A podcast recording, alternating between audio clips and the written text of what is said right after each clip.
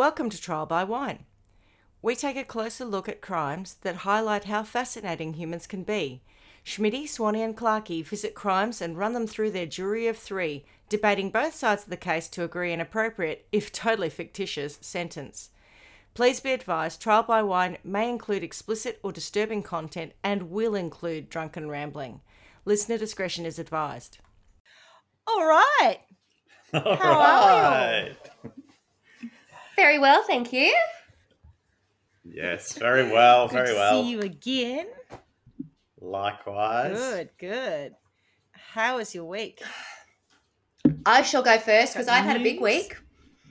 Whoa, okay. Ooh, do tell. Well, yeah, it has been a big week. My little children finished primary school, so now I'm not, you know, a mother of little people anymore. They're all, they're all, be, you know, flying the nest before I know it. So we did that. So we're now on school holidays, and we've had a couple of social functions. So it's been a busy, busy week, as often people find at this time of the year. How's your week been? And you, Clarky? Yeah. How's yours? Uh, how's my week been? Oh, I think it's been okay. Not really lots to report. Just a bit of work and a bit of not much else, I think. We did go and see John Williamson last night, who most of our listeners probably know because they're from Australia. But for anyone who doesn't, he's a, I know, a bit of a folky, Folky type. kind of bloke. Sings lots of songs about the bush and the outback and whatnot. Really, really good. We loved it. Yes. There you go. How about yours? Yeah, good. Uh, so mostly work. I went out on Friday night for a colleague's leaving do, and that was lovely because we had all the old team who used to work in the team, so it was really nice. And then I'm up at Ilden at the moment because my brother, I'm helping my brother replace the roof on his hol- on his home, which is a holiday house. And uh, last week when I was up here, I put out those eco fly traps and wasp traps. And I came back and yesterday and discovered that I'm a mass murderer. Oh, they were absolutely Brilliant. full. Did you It get the was- I wasps as well, or just the was like- flies? Yeah. Oh, that yeah, sounds very yeah, no, was- rewarding. That sounds very. That sounds like those, those. Oh, you know, I just saw it the other day. I hadn't seen them in a while. The patches that you put underneath your feet, they're called Japanese, and they're supposed to draw all the toxins out. And they suck all Oh, the it's like the thing out, where the thing where you peel the blackheads off your nose. I think I'd get the same reaction if I went Yep. back and checked out my eco pads. Oh, these things, it Oh. was like the killing fields. I've never seen anything like it. Um, yeah, so that was a bit Yeah. gross, but I also, I, I will admit, deep down, I thought, good. That's a few thousand less flies to bother You're doing me. your bit. Yeah, yeah, Yeah. yeah. Mm, And and whilst you say it's like mass murder and maybe it makes you feel a little bit bad, if you then go and get those dead flies, which come in, you know, like cups full kind of thing, Ugh. and feed them to the chickens, the chickens will love you. Ah, yeah, I need to get some chickens. Yeah, yeah, yeah. I need to get some chickens so I can Mm, feed them the millions of dead flies. Yeah, so Exactly. that was me, really. And what are we drinking? Well, I'm glad you asked. So, uh, this is the first time that I haven't kicked off an episode of this with a wine. Mm. Um, I've made a little cocktail for us today. It's not Um, a rosé spritzer in a can, you. perchance. It's it's it's definitely not a rosé spritzer in a can. It's um it's modelled on a, a a cocktail called uh, well a drink called a Jamaican peanut punch, um, and you can. You can choose or not choose to put white rum in it. Well, I've put a few other things in it, so I'm calling it a Clarkie's Nut Punch. Ah, of course you, You are. You got there before I did. That is brilliant. Clarkie's nut punch. yes. So what's in a So- nut punch? There we go. That's what we're having. Uh, it has almond milk and oats and Oh, spiced rum and what else? Maple syrup, cinnamon, nutmeg, just those kinds It's of quite things. delicious. It is quite I'm nice. quite it's like, confused. It's Um, an breakfast alcoholic. I was going to say it's a smoothie. Yeah, it's, an it's- alcoholic smoothie. Hundred percent, yeah, and it's actually reasonably healthy. Um, so yeah, delicious. Mm. give you a good kick in the nuts. or punch in the nuts. Mm. And what about you, Swanee? Sorry, I nearly had my drink go everywhere then. a very highbrow Diet Coke and vodka. Perfect. I've been very, very nasally at the moment with that. I'm having like a bit of a hay fever season where even if I don't drink, I wake up and I sound horrendous. Right. So I'm just having a little I feel- light one because I'm really, really struggling to to breathe. Yeah. actually. Yeah. I feel like you're having a nasally life. Oh yeah, you, I've um, actually I've got a friend of ours who wants to sort of sort me out, and um, I think I might finally be ready because it's been really quite bad the last couple of weeks, and my, my husband's threatening to film not film me, record me sleeping, and I said to him, "You don't even need to. I know how much noise I must be making because I know what it's like when I wake up." I must I've seen. Star Wars. I know how Darth Vader breathes. That's me, especially after a couple of wines. Oh my god, Yeah. I'm just. Everybody, everybody who knows me knows how nasally I am. It's my my weak point. Mm. Anyway, this will get me through this afternoon. What are you drinking, Schmitty, darling? I am drinking a uh, gin and tonic made with my own damson gin uh, that I made.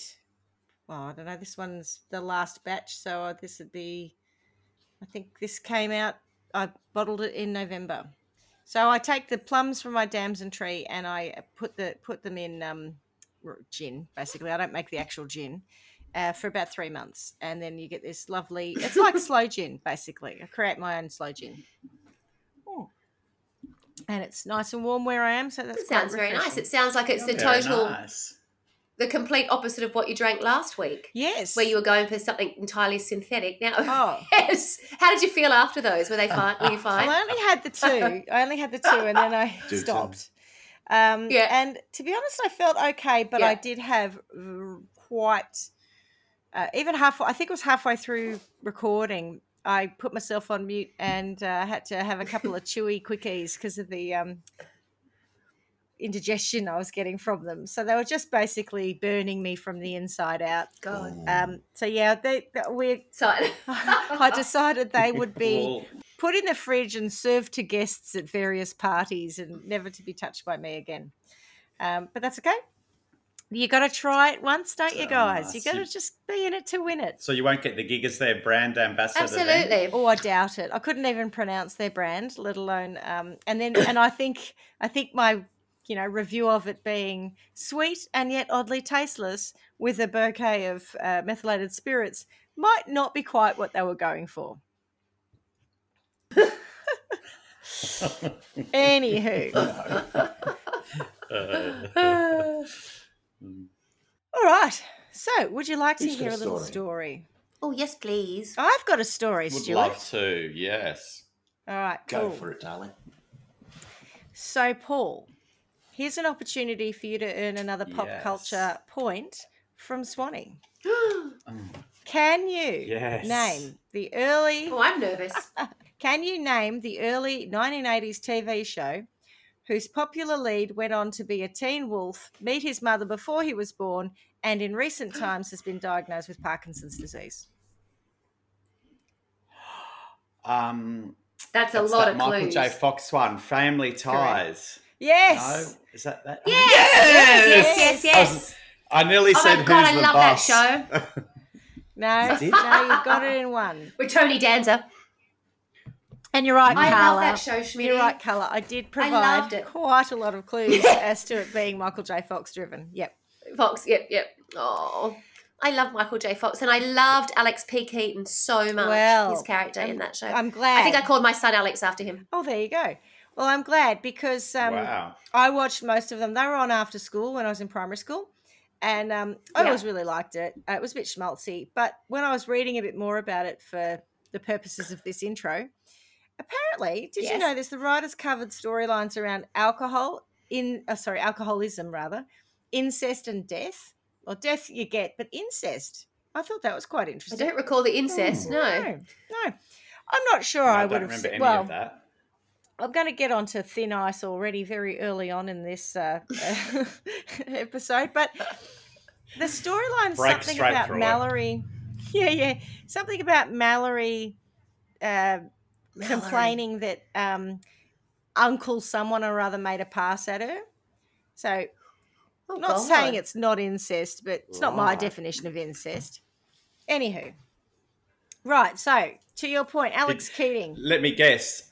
Keaton, sorry. Let me Alex guess. P. She wa- Keaton. his P. his Keaton. pass wasn't successful because she gave him a good nut punch. Yeah, so I didn't. I didn't actually watch the episode, but I reckon, yeah, yeah, she would have punched That's him what for would have sure. happened, surely. Yeah, absolutely. yeah. So yes, uh, Alex, the Republican eldest boy who rejected his ex-hippie radical parents and their ways. Yeah. I always felt right, sorry yeah. for poor old Mallory because you know she was always picked on by Alex and everyone thought she was dumb. But apparently, again, doing the reading, Justine Bateman, when she was playing Mallory in the very, very early shows, when they were delivering the lines where Alex was teasing her, apparently she played it as kind of acting like it was a compliment, like thanks, Alex.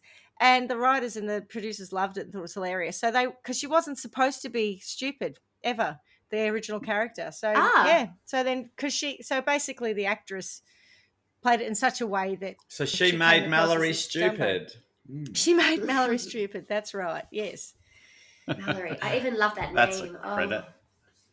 So, families are pretty important to most of us. And of course, we're tied together by common experiences, growing up together, good or bad. And if you're one of if you're one of my family, a sense of tribe that is super strong. There's another little facet that ties families together. And the cases I'm going to talk about in a minute highlight the importance of a little thing called DNA. Mm. So, Ooh. Clarky and Swanee, little science question here. How many genes does a person have? Oh God, thirty. I'll help you. Seven. I'll help you. chromosomes? Well, Thirty- I've got about three twen- pairs twenty- that I can fit into, and some gonna when I'm fat like and some when I'm skinny. But yeah, how many? You're right, ones. Paul. You're right, Paul. The other genes, the G E N E S ones. Yeah. 36 33? chromosomes. How many G E N E 36 S? to me. Shall I tell you? Oh, Yeah. yeah. I've God, can you? 20,000. Huh. Yeah, I was kind of a surprised by random that too. Give or take, yeah. That Couldn't make fit them in your person is. wardrobe. No, I know. What would you do with That doesn't seem like a lot. It either seems like too little or too. Like I thought you were going to say, you know, if anything's in the human body, it's either millions or gajillions or one or two. But all of a sudden, it's like, oh no, twenty thousand. I mean, that seems rather random. It's more than I. f- I Who counted imagined. them? Yeah, I know. I don't know. Mr. DNA, Mr. Gene. I don't know. Eleven thousand nine hundred ninety-four. Eleven thousand No, nine I've hundred lost ninety-five. Honey, can you change the channel? Oh no! One. Exactly. two- One. Ah, ah, ah. Two. Ah, Yes. ah, ah. I feel like there are probably people listening right now screaming Screaming at how Screaming at stupid us. we are. Yeah. stupid we are. Yeah, That's and I, right. I, I I'll apologize for that, but I, I, I, I'll take it on the chin too. I definitely am that stupid. I'm not a scientist. So anyway, It's just twenty a- thousand. I, I'll leave the sciencey stuff now. Yeah, yeah. Do you want to? Um, do you want to know the real irony of that? I actually have a science degree. Science degree. That's right. You do so yeah, I should know that, but like, who cares how many genes you've got unless you work in the field? Yeah, unless And they fit like you. not like the rice field. Yeah, no, unless they fit you already. Even when you've unless got, they fit you. yeah, unless you've got the goal ones that you know are never going to fit you again, but you will not throw them out because you think, no, I one day whole, I could be thin whole enough to get wardrobe back full of into that. them. Yeah, same, same. I've got a whole wardrobe full of that. Yeah. So as we know, Let me just try um, all of those genes are then coded into your DNA, and DNA is like a fingerprint; it's wholly individual. Since 1986, law enforcement has used DNA to positively identify perpetrators and, in some instances, exonerate people who've been wrongfully accused of a crime. But as we know, many people don't have their DNA on a database or file. I don't think I have. Um, I've not committed a crime, uh, not that I've been prosecuted for, or ever Yeah, last provided a week we found out otherwise. so arguably i could feel it would be hard to track me down if i were ever going to commit the perfect crime and be stupid enough to leave my dna there just saying anyway do either of you have your dna on file I do, because I did. Um, because I'm adopted and I was interested in my sort of backstory, my ethnicity. I did ancestry.com. perfect So I am I am on a file. Yep. Whereas I do have people within my family who do not wish to be you know, they're not interested in doing it. I'm yeah. Just like, is that because you criminals? I don't know. No. But yeah, I respect people's right to choose one way or the other. Yep, But yep. I have mine is on a system. Yeah. Fair enough. Paul, Woo, have either of you done the Um, Ancestry.com thing? No. So I had a nice little quote from Rafiki from The Lion King about people who go on Ancestry.com or- and like sites like you, Carla, because they want to know who you are. I'm talking about genealogy sites where you can submit your DNA to understand more about your ancestry. I know they promote promote it, so we've covered that. But by the way, they promote it on ancestry.com in Australia about, you know, oh, I'm a, I'm the daughter of a convict. Isn't that amazing? Or a bushranger. I personally don't think I'd be that chuffed to discover that. No. The worst, Oh, mum's done our family tree. Well, mum did our family tree and she came across a bigamist. I'm okay with that. That's all right. You know, record keeping. It was the 1800s. Could have been hard to get a divorce, whatevs. But no, not a, not a, you know, a proper criminal. Anyway. Uh, well, you're did the you proper know, though, criminal Carla? of the family. I am, yeah. Did you know, Carla? That's why you don't want to care that you're related to a bushranger because you're way worse than a bushranger. Yeah, yeah. They they really need to step up and You're, do better if yeah, they're you're going way to try and beat me. That's right. yeah, you'll just never find- I just caught. think that'd be Not- like a fox. That'd be totally wasted on me. I can't imagine bringing that up in conversation with anyone to impress them at any point. Hmm. Well, did you know I'm related to a bushranger? Fucking well done, Carla. Yeah. I mean, yeah, yeah. oh Date wow! I know. Yeah. Which one? Yeah. I know. Oh, not okay. Some other sort of sub subpar, as one of my kids would say, some subpar bushranger. Just someone who got anyway. drunk and shot someone, you know, Oh, in a mining scenario. But Carla, did you know that your DNA record can be used by law enforcement? Yes, I do. Oh, that's good. No, no, yeah, it is actually good because it's one of the questions about the ethics of these things.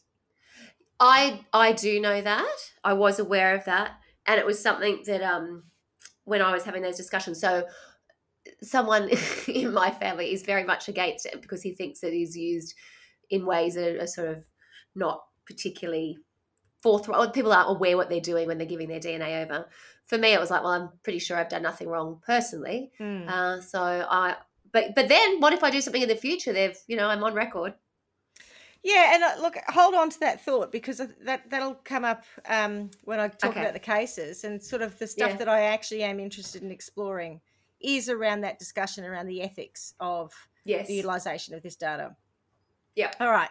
So just to do the the legalese, my sources today are the ABC News in Australia, ABC News USA, The Sun, UK, Daily Mirror, Wikipedia, and kentonline.co.uk. And just so that you both know, I'm going to cover two cases. So one after the other, and then come back to kind of the roundup on what happened with them.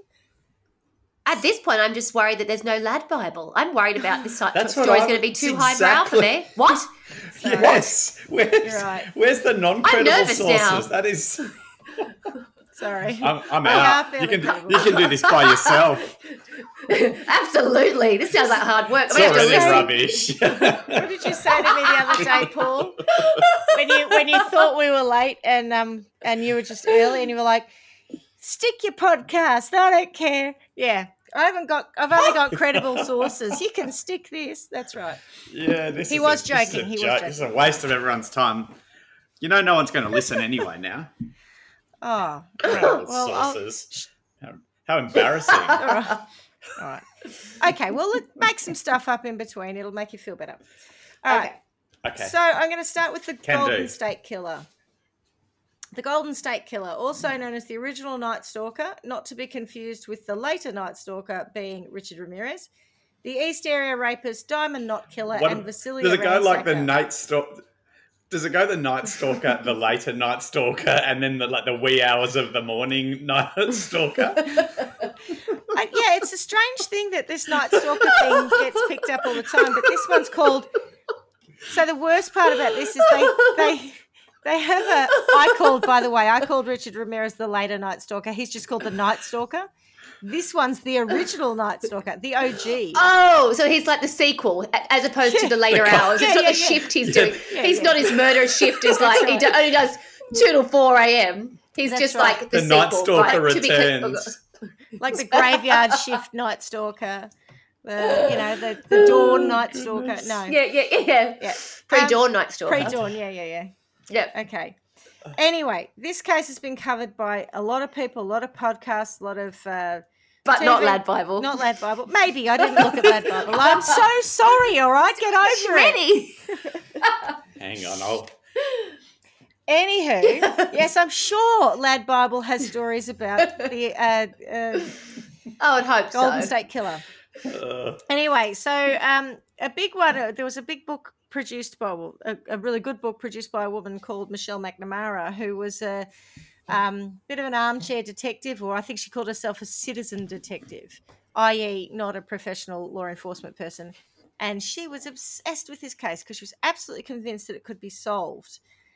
Sadly, she passed away, but her book was posthumously uh, published by her partner. And now, Carla, you'll probably know this one. Um, I'd be surprised if Paul does.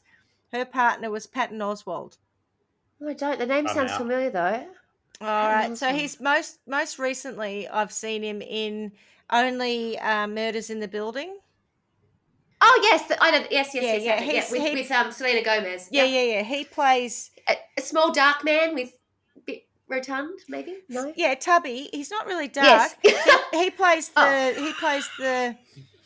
Okay, uh, Hollywood, bro- the, the one who actually sponsors them, their first sponsor, who they then think is a murderer. I've not actually watched it. But Oh, yes, right, I do know okay, what yeah, you're he's- talking about. okay. I haven't seen. It. I've been highly. It's come highly recommended though. Oh, it's funny. I, I've watched it. It's quite funny. It's about podcasters. I'm sure he would love to hear both of you describing him. Oh, I think. Rotund and tubby. I, I think Tubby, Patton Oswalt yes. knows he's, knows he's a little bit Tubby. I'm, I'm sure he's aware of it. He's not. He's just. Rotund. Perfectly fine as he is. So, you know, I don't mind a bit of chub. Anyway, Jesus. as this case alone could be an episode or three, I'm going to skim the details and uh, move along. I've done my credits. In 1974, a spate of home invasions took place in Visalia. The perp would rifle through underwear drawers, vandalise property, but ignore cash in favour of stealing cheap keepsakes. Up to 120 homes were burgled. But then in 1976, the robberies in Visalia stopped, and police in Sacramento were actually grappling with a space in Sacramento, so further north, of more home invasions and now sexual assaults. So the perpetrator had begun to escalate his attacks, and initially he would target women or girls who were home alone. Sometimes, months before the attacks, the victims would receive phone calls with someone breathing heavily or notice that someone had been in their house moving items or taking things. The guy would stalk his victims, peep in their windows, check in, check out their houses, and plan his attacks. He's very well planned. After attacking and raping 15 women, he eventually started to attack couples, tying the husband up and putting a pile of dishes on his back so that he, if he moved, the sound would alert him. He'd take the woman to another room and rape her, sometimes repeatedly. Taking a break in between rapes, he'd sometimes move around the house, he'd eat food out of their fridge, he'd take a beer, he'd watch some TV, and then he might return and rape the woman again. Um, and sometimes the victims, he would be gone wandering around and doing this for so long that they thought he'd left the house, only for him to return. So they were absolutely Oh. terrified. So, and while he was raping these women, he'd often put the television on and put a towel over it so that he could use the sort of light, the low light, low level light, so he could see his victim as he raped her. So it was important to him to see the fear and experience the terror of these women. Oh, so he'd put the TV on and a towel over the screen. Over it, so, that he wasn't looking at the properly, television. Yeah, it- that's right. He was just using the light to be able. And I he thought he was watching the raped them in lounge TV room. through the towel and going, "What? That's not going to work." Oh, I get so lost in the detail. But he, he usually took the woman into the lounge room where he'd rape her. And you know, he'd get the woman to tie the man up. He would he usually had a gun or a knife on him, and he would always threaten to kill the children in the family or kill them if uh, they don't comply. So things escalated again, and the Golden State Killer started to kill his victims. Police have attributed 45 rapes now and 13 murders to him. However, in 1986, after the last quite brutal murder, the Golden State Killer seemed to just disappear. Total cold case. He just seemed to stop. And he'd been prolific from 74 to 81. And then he stopped for five years. And then he killed again, just the once. And then he disappeared. I was thinking 13 murders between 74 and 86 was quite a lot, but if you had a five year break in there as well. It's prolific, Jesus. yeah. In fact, I'm not sure what the because I've done the skimmed version. I can't remember when he started killing, but he did the basically he did lots of home invasions. Then he started the raping, and then he start then the the murder. And he didn't kill Yeah, right. every couple. So in some instances, he um would he broke in and he raped the women. He tied the man up and he didn't kill them. In other instances, he just killed them. So it was quite. It's hard to work out what he was doing. Why? Why was he killing those people over others? You know, there's a theory that he stopped because there was a quite a physical confrontation with one of his last victims, who was a very tall person, and um, the theory is that he got frightened that he couldn't overpower or you know got a he got a he got a fright basically. Uh, but we don't know. We don't know why he just stopped. Okay, so on my second case now. Just a year after the Golden State Killer stopped his attacks, two women from Kent were murdered. They're not related, by the way. It's not the Golden State Killer going over to England Right. and starting to kill On people. Oh, okay, so in the UK. Right, okay, different, yep. different perpetrator. Wendy Knell's body was discovered in her bedsit in Guildford Road on June 23rd, 1987. Caroline Pierce, who was 20 years old, who lived in a bedsit in Grosvenor Park, was murdered five months later. The day before her murder, Wendy had left her job at Super Snaps on Camden Road at about 5 pm. She worked in a photography shop. Remember those? Where you go get your Snap film, tips. you get your film processed. Developed. Yeah, do. yeah.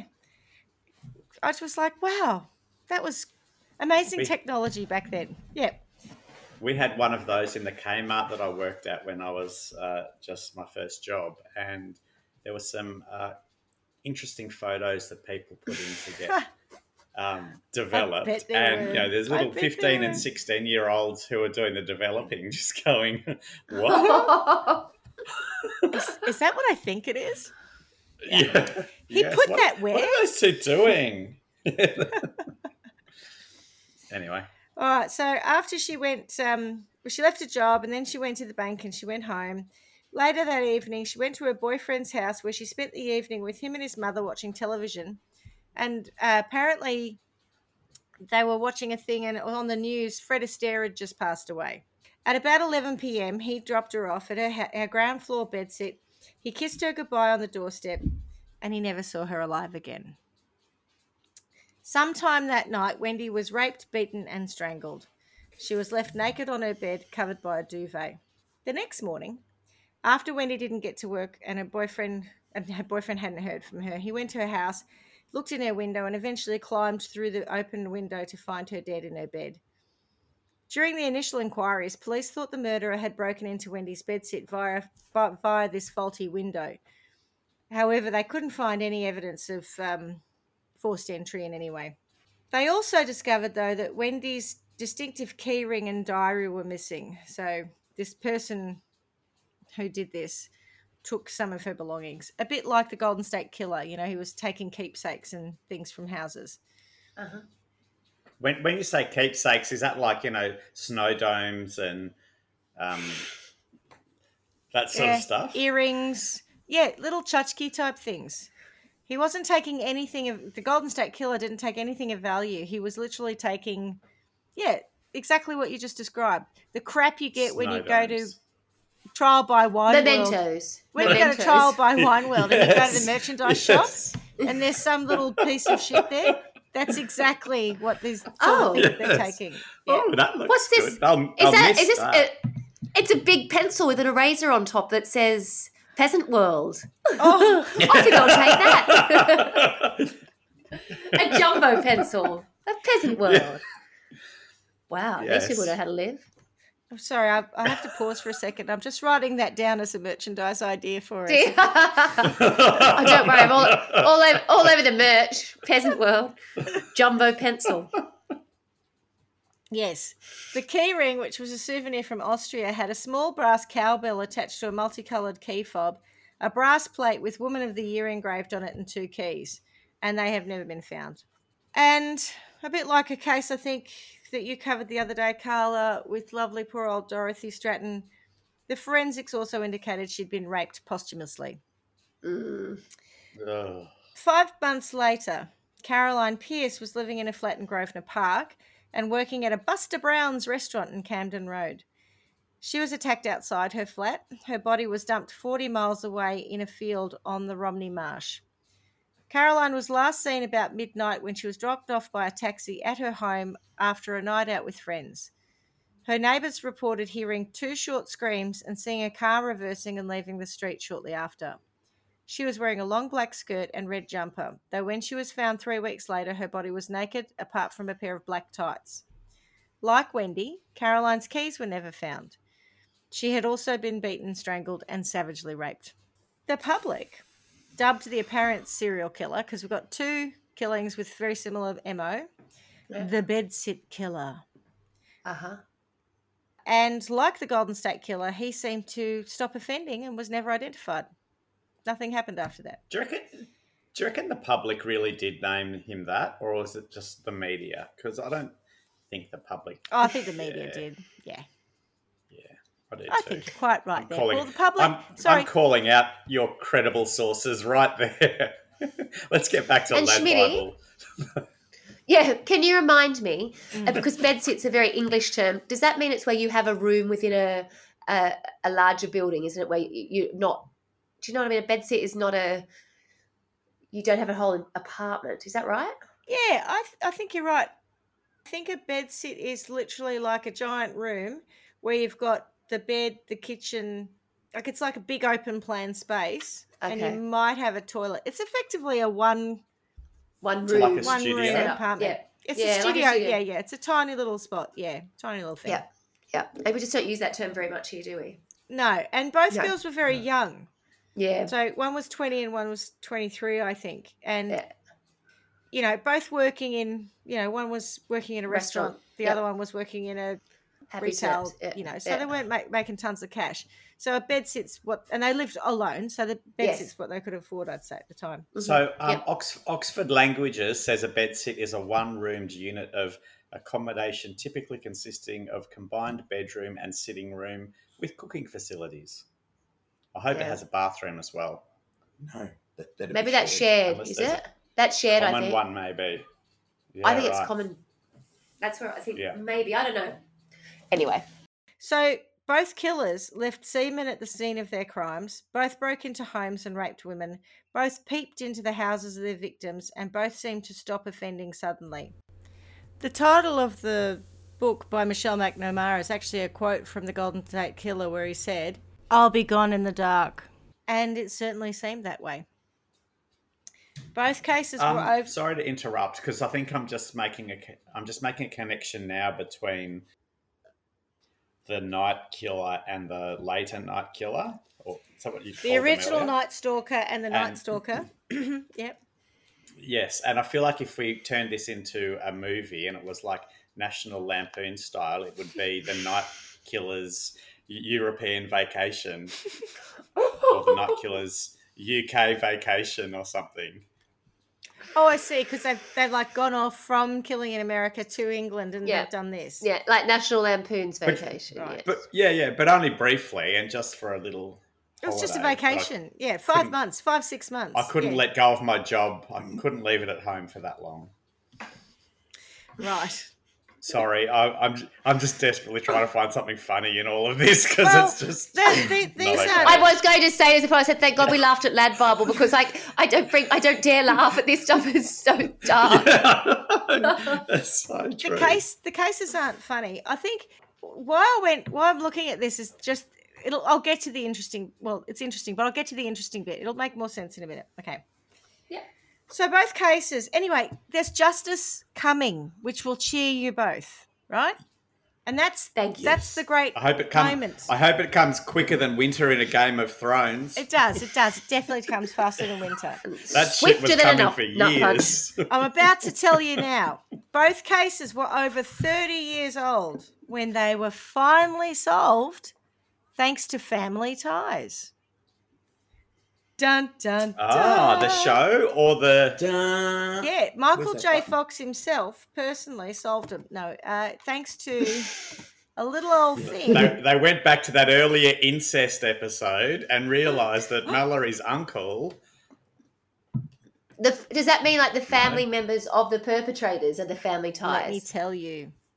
Right. I'm all ears. So, in Okay. 2018, the story broke that the Golden State Killer had finally been identified and arrested. And Michelle McNamara wasn't the only person who obsessed over this case. You know, for 30 years, there was so much evidence. There's so many things that he did. It was so hard Yeah. to believe that, you know, there were a couple of photo fits from his early victims, but so hard to believe this person could literally just not get caught, right? yep. Joseph James DeAngelo Jr., a one time policeman in a burglary unit, was identified through familial DNA matching. So, going back to your ancestry.com thing, Carla. Yes. And as an aside, he was fired from the police force for stealing a hammer and dog repellent spray. Don't you think that they might have investigated that a little bit at the time? Dog repellent spray and a Dog hammer. Things that you would need to be a burglar. He was a policeman in a burglary unit. You know, it's a bit like Oh. apparently rumor has it i've read it on lad bible that um you know arsonists like to like to work in fields that allow It's a them real thing. to set fires you they know often volunteer firefighters. well i didn't want to say it that's and why i called the lad bible always first at the scene. Yes Yeah. so they can right. watch it because it's wonderful and uh, i wonder whether or not this person uh, this uh, DeAngelo you know um, obviously he- he goes from burglary onto other things but I'm wondering whether he got his passion by being a policeman learning about burglary or he always had a thing about it don't know anyway when he was Is it arrested like a reverse undercover cop? like if, if what's the what's the opposite of an undercover cop? If you're a criminal that criminal goes Yeah. undercover as a policeman, A beat cop. oh, yeah Yeah. is that a mole an, an, under, an undercover criminal. I'm an undercover criminal. is it a mole I hope they don't no, find you're out. Just a, No, it's a, you're, a, It's an you're a undercover crooked criminal. cop. you're bent You're a crooked cop. You're a crooked mate. cop. You're a crooked cop. yeah, yeah. You're a crooked cop. Yeah, he's a very crooked cop, this one. So, when he was arrested, uh, prosecutors would say only that they had used family tree searches to find relatives of the killer and from there identified DeAngelo. Shortly after, a detective confirmed the investigative team had uploaded semen from a rape kit to develop fresh DNA profile that was then uploaded to GEDmatch, which is like Ancestry.com, an open That'd source be a shit job, wouldn't it? rape kits. Apparently, No, fresh, get, like getting getting semen to get fresh I don't think it was fresh DNA. semen. DNA. Like, uh, I think it was, I don't think it It was. wasn't fresh semen. It was a fresh no, sample. no, getting semen. They had it on yeah, ice. No, getting semen. They had it on ice. like a, They had it on yeah, ice. Yeah. just that. They had it on ice. It's just it's a crusty thing on a I don't know a piece of clothing that they have. You to think you'd struggle with that around the barbecue when everyone says, "What do you do for Oh. work?" Oh well, I don't think Yeah. you need Uh, much. You only semen need, collector. Yeah, yeah. You only need the Yeah. most minute amount of semen to actually a get. thimble, No, a thimble. no, way less than that. no, no, not even. teeny, teeny, tiny amount to actually. I'm get just a saying it's profile not a fun job. Well, you I don't, know, I don't want to have to get dried, crusty semen and make it fresh again. Would you just be a pathologist? You'd be a, you'd be a semenologist. A semenologist. I don't, a a semenologist. I'm thinking. I'm starting to think of like um earthquake size seismologist. Seismolo- seismologist. seis- yeah, that's it. Seismologist. Seismologist. Something like- That's Yeah, what I thought something too, like actually. Yeah. yeah. Yeah. See, semen. Yeah. All right. I've got, I'm going to stop saying semen. I wonder if there's a Richter scale for semenologists. Yeah, I'll tell you this. This would have gone on a good eight. This one. So the anyway, the point of what I'm trying to tell you, right, is that when he, when he was originally arrested, the um the uh, prosecutors who you know work with the um police to actually identify him and create the case said, "Oh, we just worked it out by looking at his family tree." But really, what they did was they got a they got a fresh sample. They Sample? they well, not From not who? fr- no, Of? as in sorry. When I say a fresh DNA profile, I mean they ran it again, right? So they went back to a piece of evidence that they had, and they ran it again to create a new Okay. Right. a fresh DNA Right, got it. profile, not That- fresh that's, semen. that's a very important distinction in my head. yes, yes, yes. Yes. Um, and then they uploaded it to GEDmatch, which was one of these open source platforms used by people, members of the public, to trace their heritage. So, like you, Carla. What they didn't disclose is that the genetic material from the rape kit was first sent to Family Tree DNA, which created a DNA profile and allowed law enforcement to set up a fake account to search for matching customers. So, when that produced only distant leads, a civilian geneticist working with investigators uploaded the forensic profile to MyHeritage. Rae-Venter was her name, as in that's her surname. And she said she used her personal account on MyHeritage and didn't notify the company. So, she's used her personal account to put someone else's DNA profile to search for matches. That's not okay. That's like working at Foxtel, like we all did, and looking up someone famous's phone number and ringing them up and I didn't telling do them how up. much you love them or I, something. I didn't do that because that Totally would have been very naughty. Yes, um, but yes, it is like that. It, uh, it, and and she, I'll get onto it in a second. Anyway, this, um, so the second cousins that she discovered through her surreptitious search created a narrow pool of suspects whom investigated investigators codenamed the Wright family. Right. A month later, the FBI fin- visited one of these. A month later, the FBI visited one of these cousins, an Orange County woman, to ask for her DNA. Her brother, at this point, had become the prime suspect of the Golden State Killer case, right?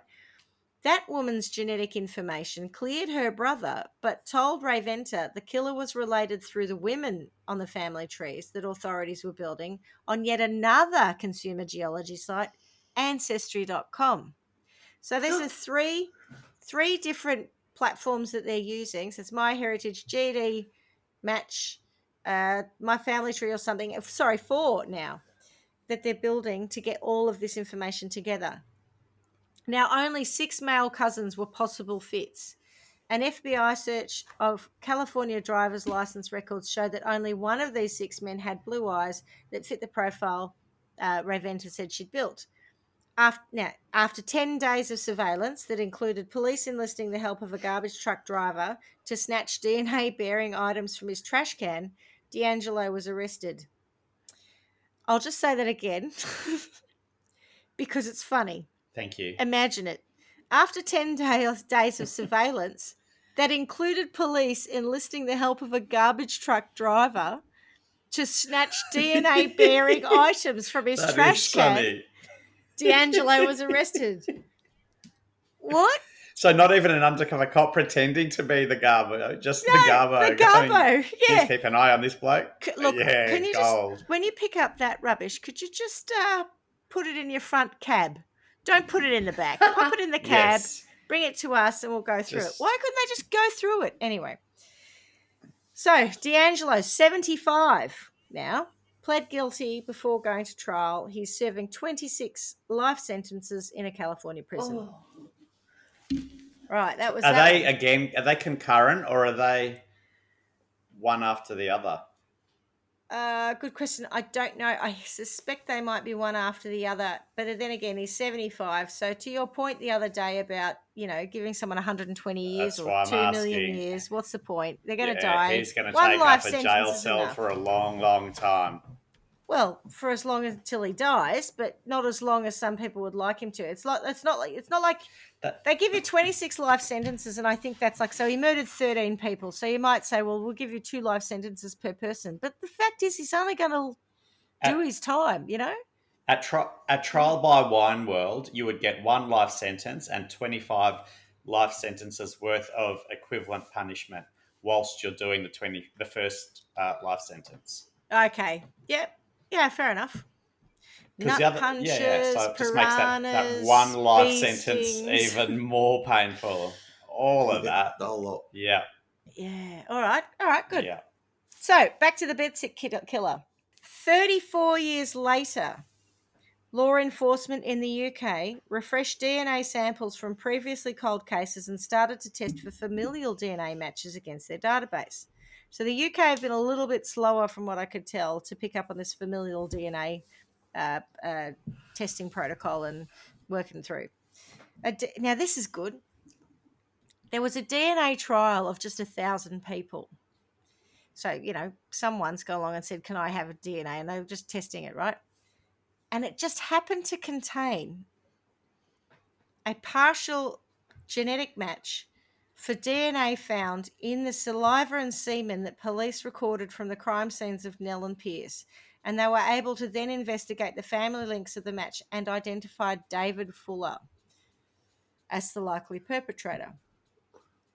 Pardon me, I just did a little belch in the between. Sorry. Classy. So Well done. basically, what's incredible about that is that was David Fuller's brother, and he just completely flukily was happy to be in a trial. And they, when they Oh, ran, when forgot they, himself. no, no, no, it's his brother. He didn't know anything about it. Oh, his brother. It's like you, Oh, but it was a trial. It wasn't even an ancestry.com thing. It was like a tiny No, little, weird. well, relatively tiny sample of people that had given their DNA for whatever the purpose was. It went onto a Yeah. database they were able to check against, and they found a match for this guy. wow. So, yay for familial DNA. But I'm not finished. Bloody oath. And that's a shame because it would have been a great campaign for it when they do the advertising on TV. Yeah, yeah. Yay for Familiar familiar DNA. DNA. Yes. yay. It's a yay for me. So, when the police went to arrest, oh no, I'll, I'll start the way I wrote it. Where Fuller and DeAngelo are not similar, though, is that while there's no evidence that DeAngelo did anything nefarious after 1986, David Fuller is a card carrying necrophile. Yeah, didn't A see what? that coming. A necrophile. I've he's got very that bit. What's busy. the card carrying bit? You know, like it's he's proud of it. He's carry. You know, have you never heard the expression "a card committed. carrying X"? A card carrying. I thought you had blah, like blah. a deck. He had a deck of cards of each of the people that he'd necrophiled. I'm Yeah, like, like that's a- messed Help up. me out here, Carla. You know, like a card carrying liberal or a you know, Yeah. yeah, Uh, Uh, you know, a, a sort of, you know, a committed, you know, person who. Yeah, exactly. Show your support. Yeah. Yeah, yeah, yeah. So yeah, yeah. This is my this is my You've- bad. I've got the card for it. You know, like I've joined Yeah, the group. yeah. I'm part of the membership. Yeah. That's the well, idea. that was, Yeah, but that was the yes, bit that I was kind of thinking. Did, was he carrying cards of the people that No. necrophiled? And like, you're disgusting. Even even more disgusting. No, wait until I tell Yeah. you. Want to hear disgusting? Okay. All right, you ready? Oh, hang we on, I don't know if I I'm do. re- no, I'm not sure. All right. Well, I'm going to do it anyway. so when Okay. the so okay, so I haven't left, so clearly I do want to hear. Yeah. imagine you're a policeman, right? And you're like, "Yay for familial DNA! Yay for familial DNA! Let's go arrest this guy." and they go to the house, and there were other clues, and so obviously DNA is one component part, but you've got to have other things that line up the case. You can't just be on DNA because at the end of the day, you could say, "Well." Yeah, I went to her house. I was her electrician, and we had a quickie. You know that doesn't mean I killed her. So there have to be other things, and there were other there were other bits of evidence that they were able to match him to. One being there was a mark on a blouse, I think it was a blood or, or mud mark on the blouse left by the perpetrator that had a very specific sole mark on it, which was a Clark's uh, sand shoe or something. And they found photos in his house that had him wearing exactly that pair of those shoes with that would have had that sole from that period of time. And apparently they were quite rare shoes. So I was going to say, it sounds like a fashion crime to me. it wasn't Clark's. Clark's. Well, it was 80, That's it was right, yeah, 87. yeah. Come on, it was 1987. Fair Anyway. enough, fair enough. Um, but Kayaks. yeah.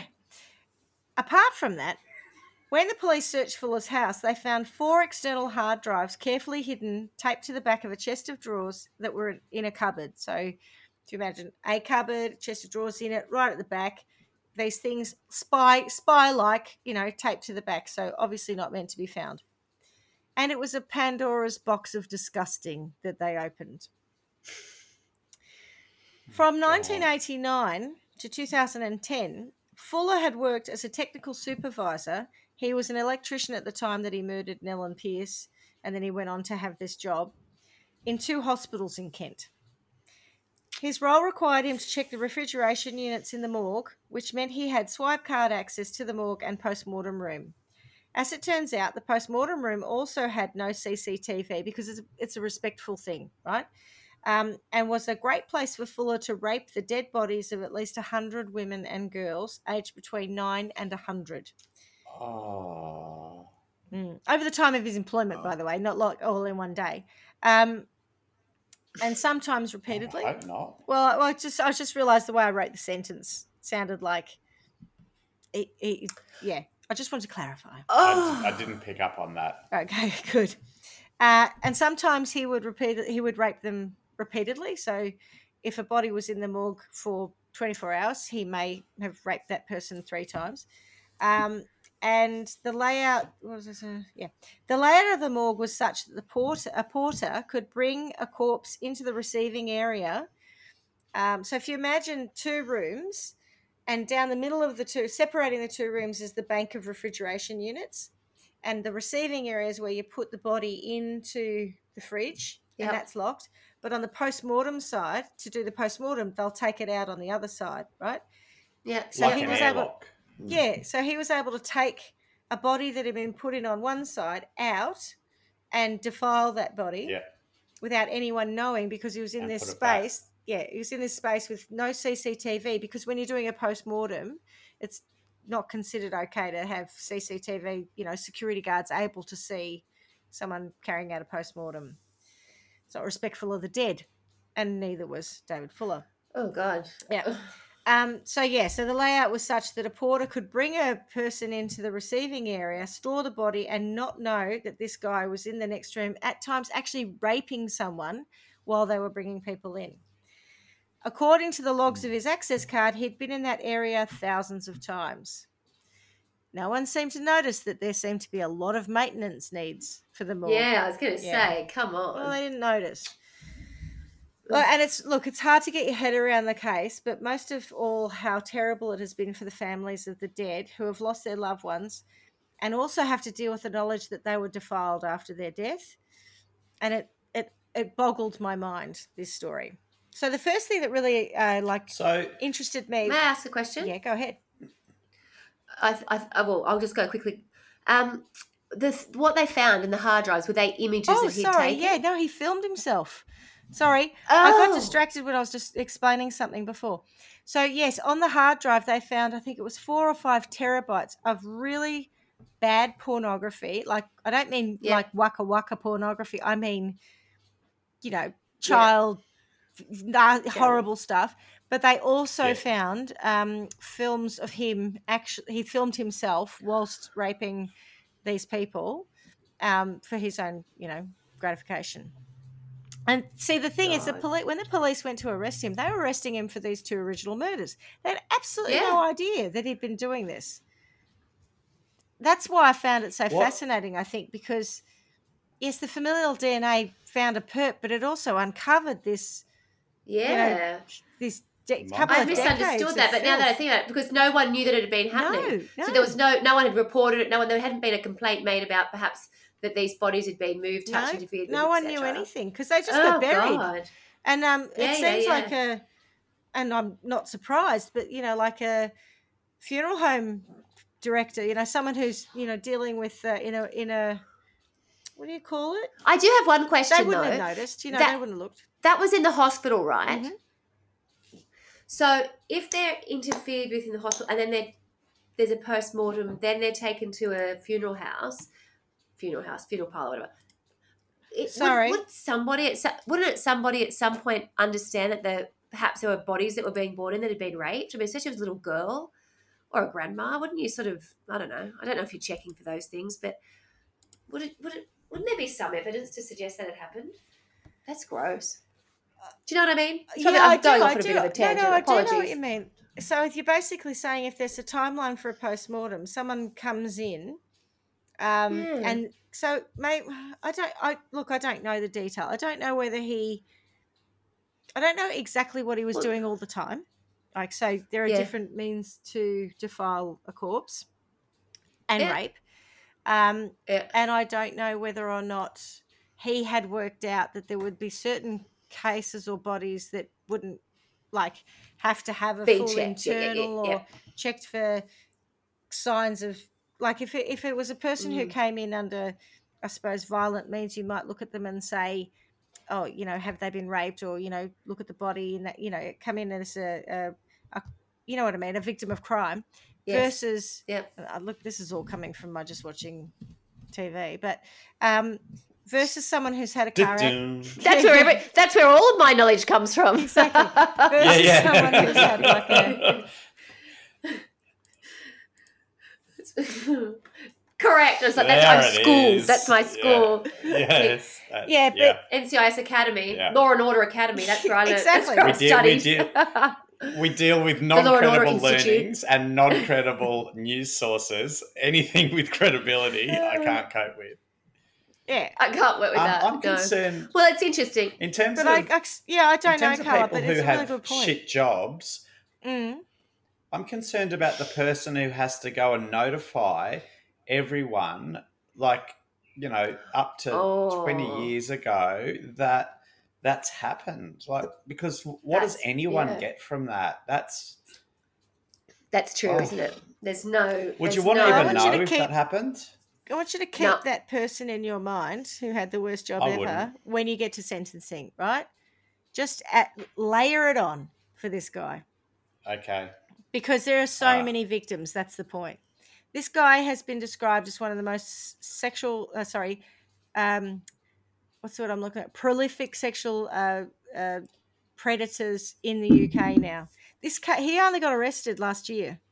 This case is very new. He hasn't actually been. He's in. It's in trial now. He hasn't been sentenced yet. So I was going to tell you, in terms of his trial, Oh, sh- Fuller initially denied murdering Knell and Pierce. However, after hearing four days in that uh, they had conclusive DNA evidence that linked him to the crimes, he said, "Oh, yeah, all right, I did kill them." Um, although he's claiming responsibility, he's saying he was uh, mentally unfit at the time. So he'll likely receive a double. Uh, I don't know, sorry, but double. But he'll he'll likely receive a mandatory life sentence for murder. Incredibly, in the UK, the law has a maximum sentence of two years for the sexual penetration of a dead body. So again, I would like the trial by one jury to go to town on this. Could you just repeat that, please, Spinny? The How long? maximum sentence for raping a I did hear that correctly. for raping a Oh, dead God. body in the UK is two years. That's practically Oh. incentive for some of these sickos. Mm. It's not long enough, is it? You're It's- better off going to a dead It's body. almost like they condone it. I Ah, know that's me a little bit bizarre. that. I thought I miss. I thought I So- must have misheard you when you first No, said and this case has really Yeah. raised the profile of that because oh. it's the kind of thing that Oh, I yeah, bet. yeah, yeah, it's the kind of thing that you don't think about every other day, and so No. there's you know there's a mounting pressure to um, basically change the sentencing periods for these sorts of crimes. Uh, okay, so the revelation that I'd familial- like to throw my support to that campaign. yeah, yeah, me too. yes, me too. Let's start. What's it called? Uh, We're doing change another dot- movement. Change.org. yeah, yeah, yeah. We'll do change.org. Yeah. It's like, what? Why am I receiving Yes. this from Three Australians? Isn't that effect? Well, What's it do with them? and we've Um, got all our support. They're disgusting. The trial by wine team are fully behind Yeah. it. It's our first. Uh, It's our first. Um, I don't know, community sort of Campaign? initiative. yes. Yes. Let's get on we that shit, like everyone. to. It does. I think that's brilliant. It does speak to our uh, our our values and the sort of the territory that we work in. We would like to see the minimum sentence um, Increased raised to 100,000 for, for years. I don't, and what is it? and do you call it 400 nut necrophilia? punches. Yes, it's necrophilia. A person is a necrophile or a necrophiliac. If they have, yeah, Yeah. if they have sex with a dead body. Yeah. Okay, so that's yeah. There you go. That's our first mission. We're doing good, people. We're doing good. oh, goodness me. I'm just going to put a bit more uh, tonic in my glass. yeah. All right. Yeah, I we're thought you a just, bit more gin. Stuart's just giving us a half a glass of nut punch each, and then the nut punches are finished. What I was going to say, though, uh, talking about the fact that you have to have the follicle in a human hair, did you know that with a cat or a dog, though, you don't? Because they lick themselves. So often the, the DNA is in the saliva of Ah. uh, cats and dog hairs, much more than So is if it- people who so it- chew so if their it- human hair. hair, That's interesting fact.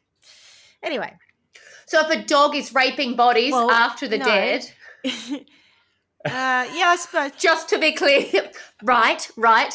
Yes, if a dog raped a body after they died, and you needed a DNA sample from its hair that was left, you'd be more incl- more likely to get a DNA Correct. sample. And the off same can be said for hair the left cat? on the human's body after it raped. So the if a cat, okay, just to be clear, if would a there are any dogs or cats, out yes, there, yes, absolutely, I- yes. If I ever find myself in a job where I'm investigating dogs raping people, I'm quitting. dead people. That's that is yeah, that dead people. That is too That far. you draw- you got to no, draw I'm the out. I'm- you? This is sick. I will not do that. This is sick. Yeah. yeah. yeah, is this a setup or did this really fair, happen? Because this is wrong. I have a line, and I'm telling you where it is. It's here. that's right. You've crossed right. it.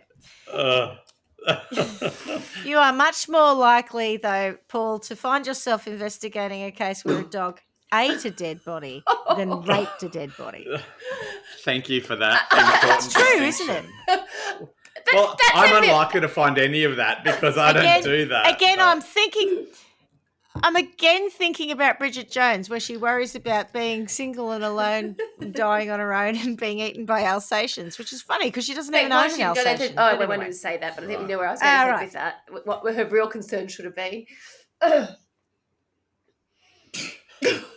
Sorry. Don't worry, that was very rude. Um, okay. All right. All right. So, the revelation that familial DNA not only helped to solve a cold case, but also to bring an end to decades of depravity was what really drew my attention to this case, right? Without the fluke of Fuller's brother giving his DNA in a trial and the quite recent practice of using familial DNA, he'd still be violating people without any recourse or concern. To your point earlier, Carla, no one knew this was happening. No one was looking for it. He could have just kept doing it. I'm kind of glad no one was looking for it because that's just sick. Like, it's, How it's old bad is he? enough that Uh, he did 60s. it, but I could have gone for retirement, but he's like, oh no. I know I'm happy to keep working. No, not. I'm committed. These are the golden years. on the job. Dear God. If you think about why did he like he killed these two women and then he didn't, well, as far as we know Kill know, again. he didn't kill again, Yeah. and he did rape them posthumously. Maybe this was his outlet. You know, maybe this is what stopped Mm. him killing other people was because he had access to bodies and he could Dead bodies. you know, enjoy his predilection towards necrophilia um, rather than have to kill someone to satiate that. It's just my theory. It, it, no one said anything of the sort. I'm lad bibling it here, but that's my Po- theory. possibly the I like that. Possibly there was a shortage with it. of dead bodies when he went and murdered. Or he didn't quite know what it was that he was attracted to. Maybe who knows? He was. uh, There was a lot of stories at the time uh, in that area about a peeping tom. So he he started. You know, same thing with the Golden State Killer. You know, people looking in your houses, people, uh, you know, going into your house. He was doing that sort of behavior. So that's the other thing. When you hear about people who, what did they used to call it when they took your knickers off the line, snow dropping or something? When someone, when someone, Yeah. yeah. when someone, I've never heard of that. A lady's underpants off the line. Oh, haven't you? I think it's called No. snow dropping. Yeah, it's a very old-fashioned term. There, there was a book called The Snowdroppers Mm. Oh. when I was at school. And it was about that or something else entirely. Um, I'm sure it was, and now I'm going to have to find it. right. I've not heard that. So that just simply just means about, um, stealing, stealing clothes, I think. stealing underwear Ladies' clothes off- underwear. off, Ladies' underwear underwear off off a clothesline. clothesline. Yeah, yeah. Well, there you go. And anyway, the point was, if you come across someone who snow Oh, here we go. I found. Hang on, on, I found it. I'll give you. Um, so the Snowdroppers, book by Tony Scanlon, the zany adventures of three rascals who take to stealing people's washing from their clotheslines until they are nabbed by the local constabulary. That's where it starts. The next thing you know, they're raping bodies in a morgue. That's Exactly. That's right. Thank That's you. the Such only as thing- zany That's precisely the point I was. This is gonna only the first the Yes. first book of the series. Wait till you get to book twenty. yeah. Then Yeah, and then It's they're Yeah, the raping people in necrophilia. morgue. That's right. Yeah. That's right. the Is that- zany adventures of a 60 year old man who walks in a morgue. Woo! A 60 year old rascal. God. That was the point I was trying to make, which was starts what people have now said. Oh, you know, that's that's harmless. That's no big deal. A bit of snow dropping, yes. Yeah, totally escalates. Same with um, peeping toms. Uh, they escalate as well. So none of these behaviours are good, safe, not a concern. They're all They're a Oh, the- gateway drug. they're a gateway drug for yeah, snowdroppers. we know where they end up. Yep. Right. If you're wondering, both Fuller and DeAngelo were married and had children and families that had absolutely no idea that their father, husband, or brother oh. was a killer and a rapist. Both just went about their lives seeming to be perfectly ordinary, whilst carrying on a double life of mayhem and sexual depravity. There are some questions around the ethics of familial DNA, but law enforcement in the US take the view that uh, if this information is publicly available through an open source platform, then why shouldn't they use it? In 2018, police forces in the US said they'd been able to identify suspects in 28 cold murder cases. This was in 2018. So, and I didn't Hmm. get around to finding out what the statistics are now, but when they first started using this um, technology or looking at it this way, 28 cold cases that were solved. And as of as of April 2019, GEDmatch had been used in at least 59 cold case arrests. So, you know, this this technology has has been able to really pinpoint people. If you had the And it evolves as you get more data as well. So even for my profile, Mm, I think I did it, I'm guessing two years ago. I think I did it just pre COVID or something. So as they get more people do their test, they get more DNA, and that gives them greater insight as to parts of the world you're from and what, you know, how your ethnicity is um, reflected. So mine, my profile has changed the more data they've got. So as time goes on, they'll get more data. Um, and it also will help them in other ways. So I imagine that it's a it'll only get better as a tool, not worse. That's quite interesting. I was just going to tell you. Uh, so Stuart just made reference to the case of the smiling stiffs. yes. Oh yes. So uh, it's the first. It's the first sex-rated Who Done It, and there's um, a bloke who's the stiff with a smile on his face, and the two. They look like they're quite defective detectives. Can you see that picture? Yep. Yes. and and the um the captions are she killed them with one blow Mhm. and the other one says who said nobody ever died of it but what a way to go and then there's a little spiel about it uh, the case of the smiling stiffs the victim a male body found in a very stiff state with a big smile on his face an arresting tale that bears investigation Brilliant. Jeepers. I'm, I'm right in, in understanding that's a porn, yeah? Is it? I don't know. Oh, I don't. I wasn't thinking that. I wouldn't have thought that. No? It's just a really crap No. film. Uh, I think it's Oh, just going to be like one of those. Um, what's that show? Porky's or something 1973. like yeah. that, where Yeah. it's just It's a sexploitation comedy. It says. I don't know what that means exactly. It's from 1973. It'd be like Porky's or something where they just have all these terrible Yeah. A sex. I've definitely heard of it. I imagine. All right. Okay, so that's my notes. Now I just want to talk. So on the, I guess on the topic of ethics around using familial DNA or using your DNA that you think you've put in for ancestry.com to find out your heritage that ends up determining that your I don't know, second cousin is a rapist and murderer or was involved in a I don't know, a crime. What are your thoughts on the ethics of that?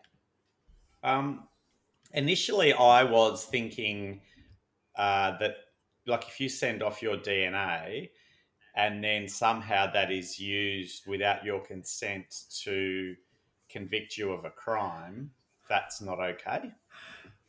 But I think some of what we've spoken about here isn't actually using someone else's using the Yeah. criminal's DNA. It's using everyone else's DNA and narrowing down a suspect Yeah. Yes. based on Yes. that, which by the sounds of it is kind of public domain anyway.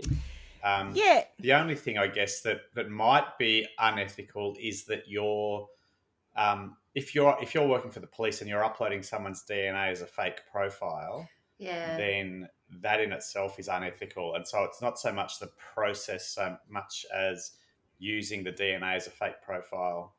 Yeah. If you're getting results from somebody who's already on there, different story. Yeah. story. That was odd. I don't know why they would need Yeah. to do that. That's Um, weird, wasn't it? Yeah, and the these actually these sites actually included in their terms and conditions that say that your material may be used, you know, by law enforcement, etc. So, Against you.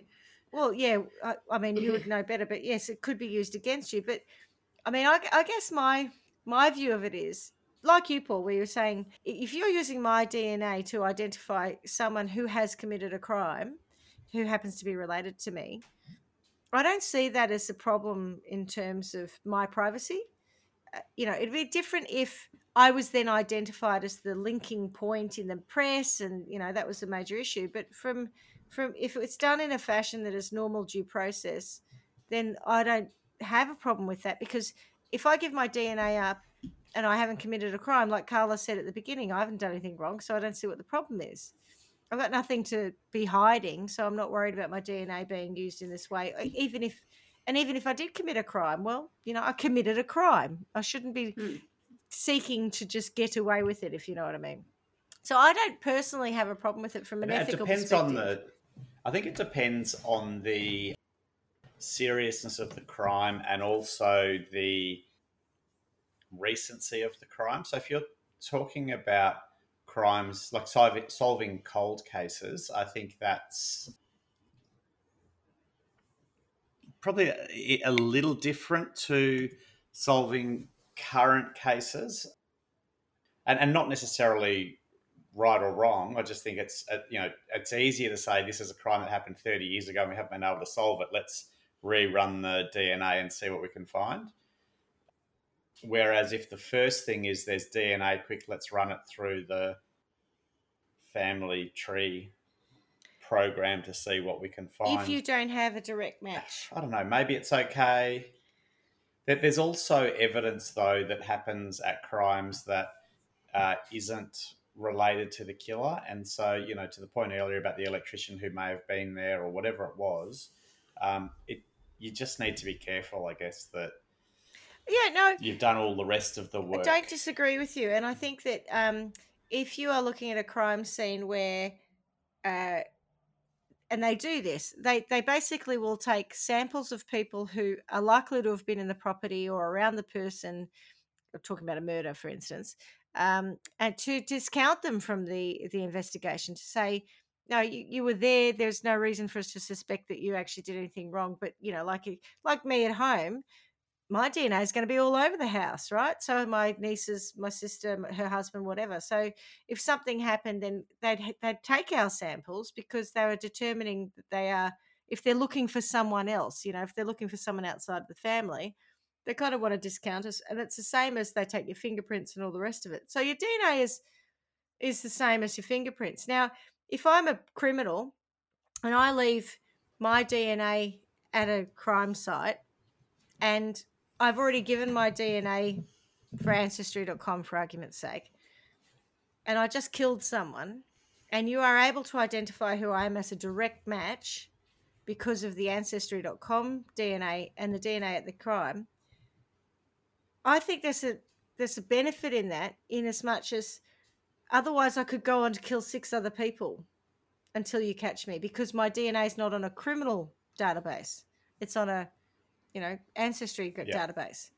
And so there's a prevention piece as well, which unfortunately with the Golden State Killer, 45 women were raped and uh, 13 people were murdered and there was no means to identify this person throughout that process to stop other victims.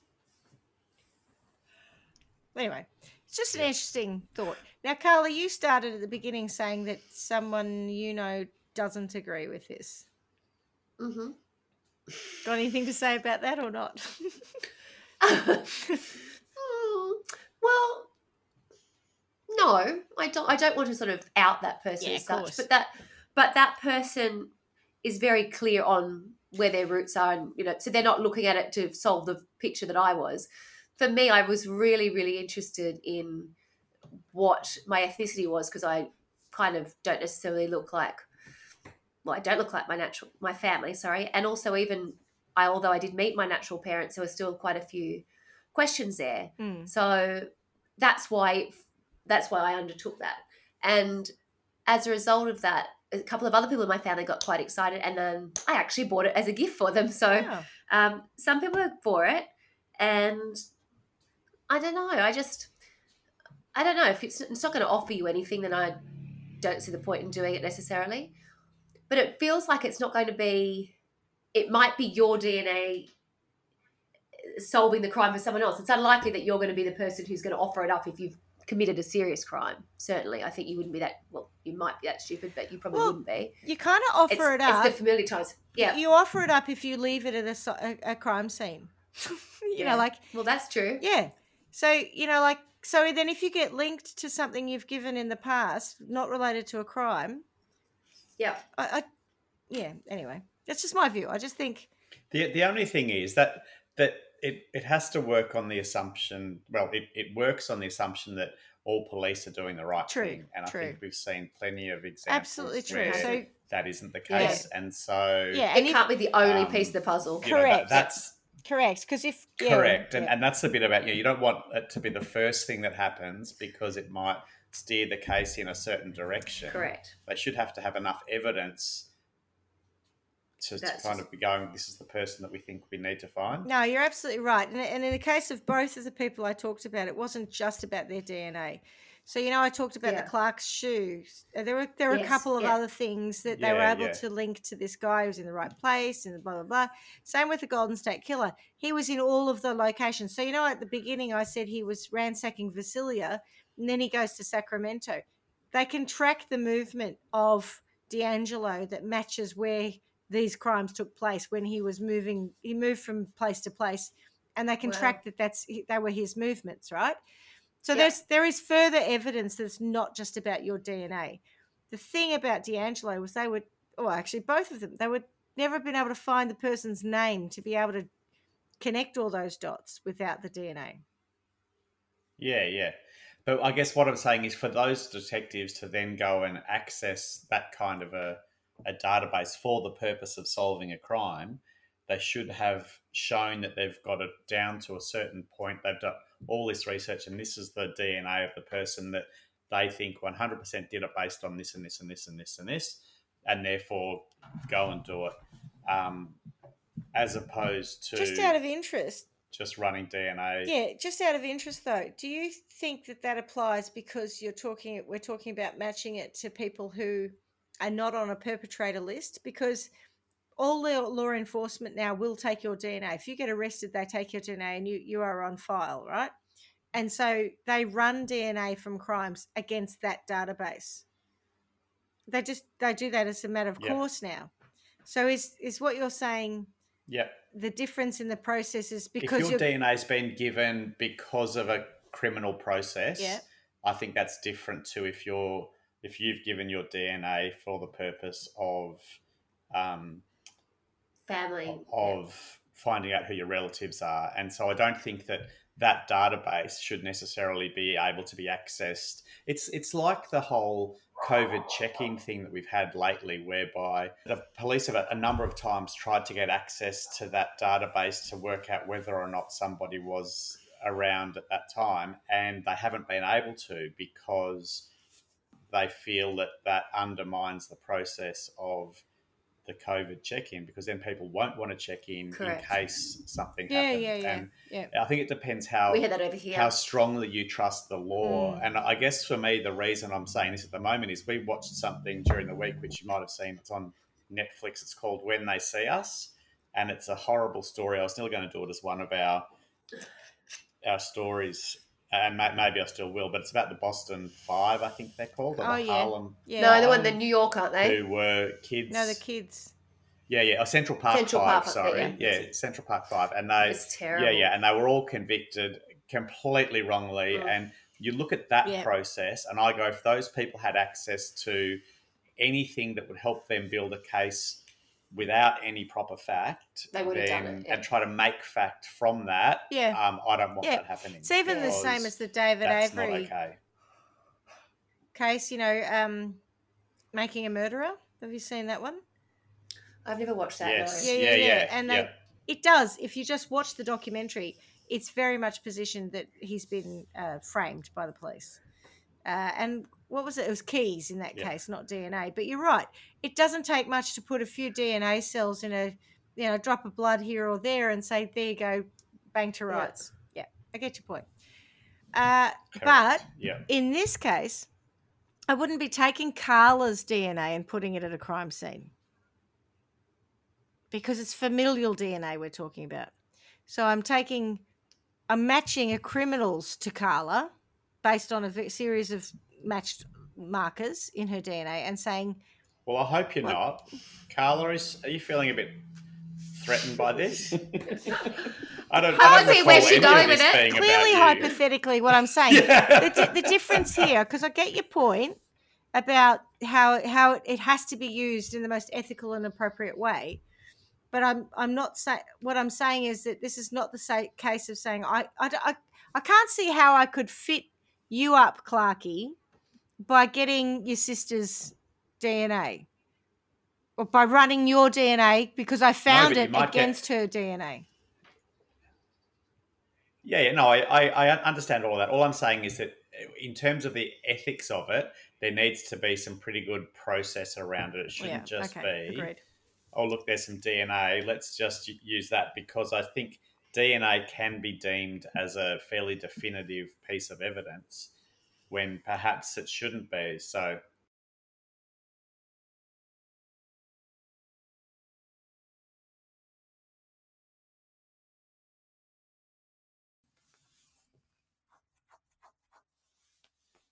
Oh, absolutely. You have to have more evidence. You have to have more evidence because DNA itself could be circumstantial, which is the point I was making earlier about say, you know, say I get murdered and um, there is semen on my bed that isn't my partner's because I've been playing away and no one knows about it. And then the person who gets picked up um, is the person I've been sleeping with unbeknownst to anyone else, it doesn't mean they killed me. You know, like so that semen being there is circumstantial. It's not. Mm. It means you need to change his sheets. well, dirty bitch. obviously, but this is how this stuff works. how it works. Yeah, there you go. I didn't have time. I got murdered by the Yeah. next guy. He came in Oh, God. three hours later.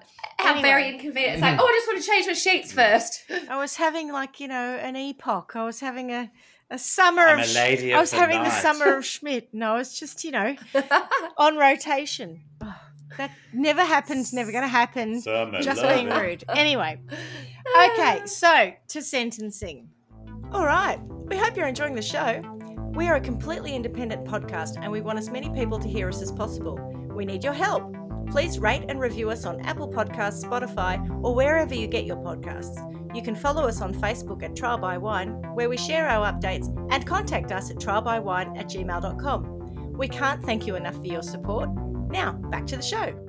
Now, I know that most of my topic has actually been about the fascination of um, familial DNA, less to do with the two nasty people that I spoke of. But um, I think we could we could do justice to their victims uh, by adding a nice trial by wine case, uh, you know, trial by wine sentence to them. So, uh, do either of you have a view?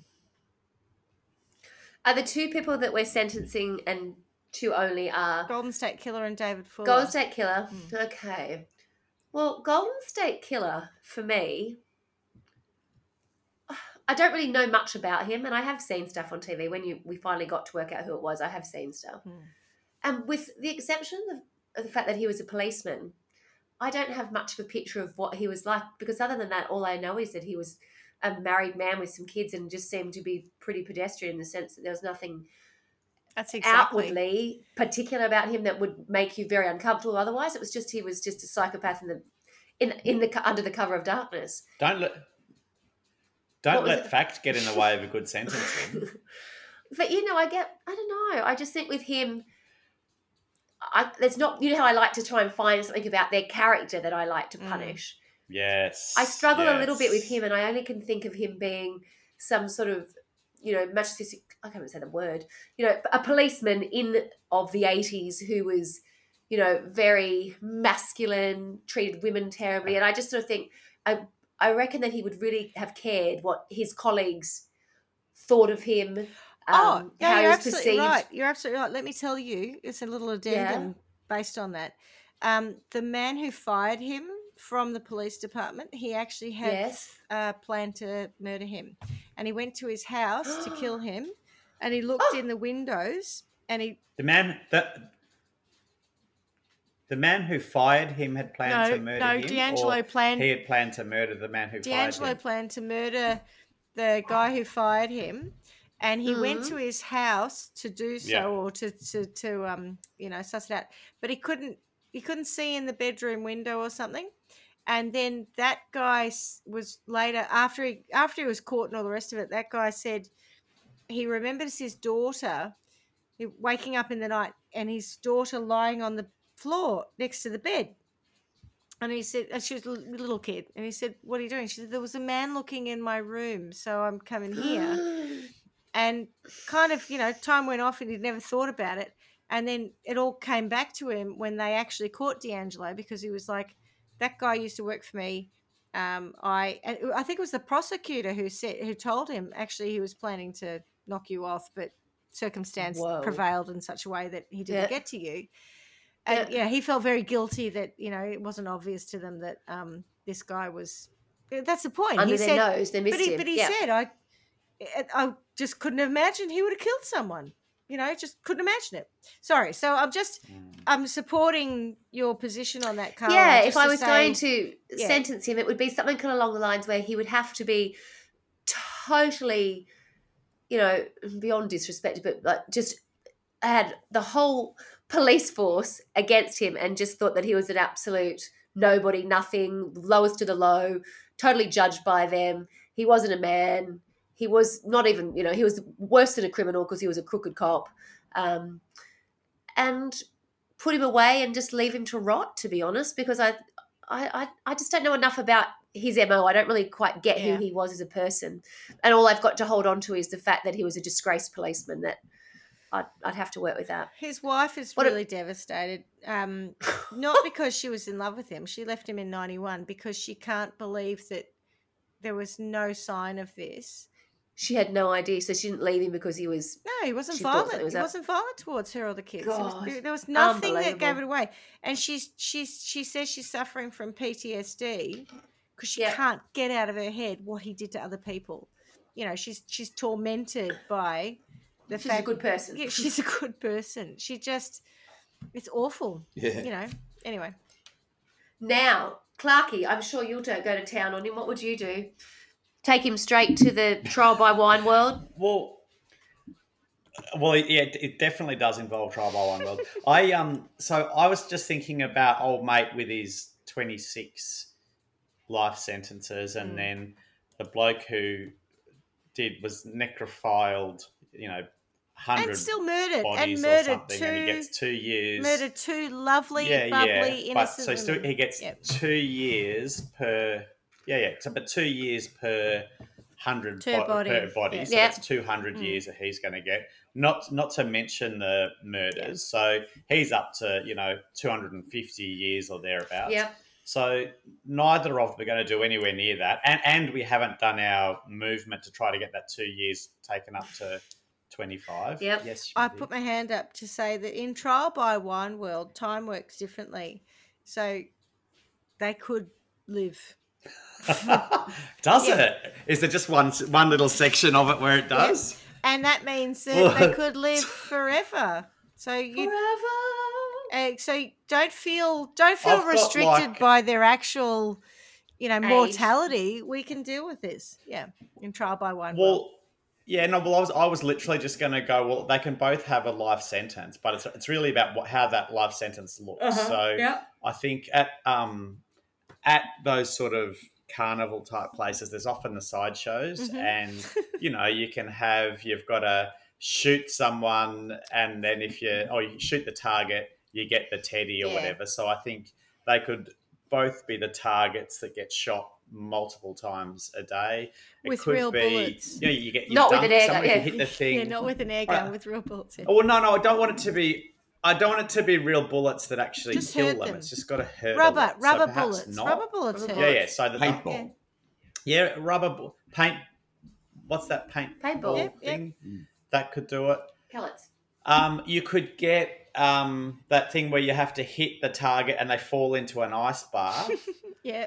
But it wouldn't always have to be an ice bath. It could be, you know, like a weak hydrochloric acid solution, That's or yeah. um, I don't know, a- just a something weak like that. hydrochloric That, acid, that would yeah. work. Uh, okay, yeah, yeah. I think like if you went into the Dodgem cars, you could just like you, you know how you see those things of people buried in the sand up to their head. Yes. You could just have them somehow with only their head above, and they just get banged into by the Dodgem cars all day. Like that would be really, really annoying. I think so. I think yeah, that that sort of thing for me would be quite good. And then if it was only twenty five years of that, well, they wouldn't last that long anyway. But I would want them to last for twenty four years and three hundred and sixty four days, roughly, mhm. so that they get maximum Punishment. punishment yeah. for that twenty five years. Fair enough. Hmm. Do you want to hear my sentence? Oh, Carla, did Oh, you yes, want to please. sentence David Fuller? Oh, yes, before I I, go there. David Fuller. Hmm. Family man, father of three, Uh. I think. Oh no, married three times, three wives. Was he? Oh. Late, most Uh, lately married to a woman who worked Re- at the hospital as well. Rascal retirees. Oh yeah, such a Snowdropper. rascal. the retired snowdropper. well, didn't didn't that Yes. didn't that escalate quickly? Mm. Um, I don't know. Again, I that, I find that really s- sad in a different way. Mm. And I mean, obviously, the That's fact that he awful. murdered such young girls, but the fact that he had this sort of like a prolific career Mm. as a electrician. uh, yeah, at the Mm. what was it? The hospital morgue. I two just hospitals, two different. He different. certainly shocked a two lot of hospitals. people. Oh yeah. I just he's just sick. That's just oof. Yeah. Um I just think he well, you know, I just sent him to jail for the rest of his life, but he. I just, what worries me with a lot of these people is just having contact with other humans again, Yeah. really. Yeah. And the risk that they put other people at when they just Mm. their their sense of morality is so wrong. I don't know, it doesn't doesn't register with how we operate as a community or you know. I, He's shown- I don't I don't how think you he's And shown- can you really rehabilitate yeah, someone? Yeah, David you can. Fuller's shown no remorse as far as I can tell. Um, the Golden Yeah. State Killer said, "Yeah, no, I did all those terrible things. I heard voices in my head. I think he said it was Jerry, someone called Jerry in his head, um, and then it stopped. Oh, yeah, Jerry. I used to work with a bloke named Jerry. He wouldn't say that. um, he- yeah. Anyway, he said at some I'm not going point, for that at all. some point, that stopped around eighty six. His ex- his reason, not excuse, his his Oh, yeah, what was his rationale was that the voices in his head or whatever this demon was that was uh, yeah. driving him went away when he was in 1986, and that's why he was able to go on and be normal. well, normal enough to not for a time. murder. No, no, for 31 years until he Oh, got was caught. it. Yeah, yeah, Yeah, he yeah, never did anything again. Um, but yeah, so uh, anyway, sorry. I was just adding more. But you more know, if that that's where you find it, it's sort of if somebody had this moment where they had clarity that they had been, you know, I mean, I I actually probably nobody would, but if you're an ex-person, wouldn't you? Probably wouldn't, but wouldn't the right thing to be say I've done this and come clean? no, you just wait to get think you'll never get caught. Yeah, I think So was. I'm um, living with that would probably be pretty awful. Right, because the the voices told him not to go, come clean. Yes, yes. And that's the problem with a lot of these people. A lot of these people are not stupid. A lot of these people don't ha- have to be No. incredibly conniving to get away with what they've done. I mean, the guy in the morgue, I mean, really, Oh, yeah. the sheer amount of organization and knowing where other people were, their movements. Otherwise, somebody at some point would have noticed that. Somebody would have had to have seen something at some point. also But, yeah, serious to cover that stuff. Is, oh, serious oh, God, balls yeah. to do that. You know, like yeah. Oh, don't mind me. Well, then, serious nut punches. Serious nut punches. he nut needs a serious fist for those serious balls. mm. all right.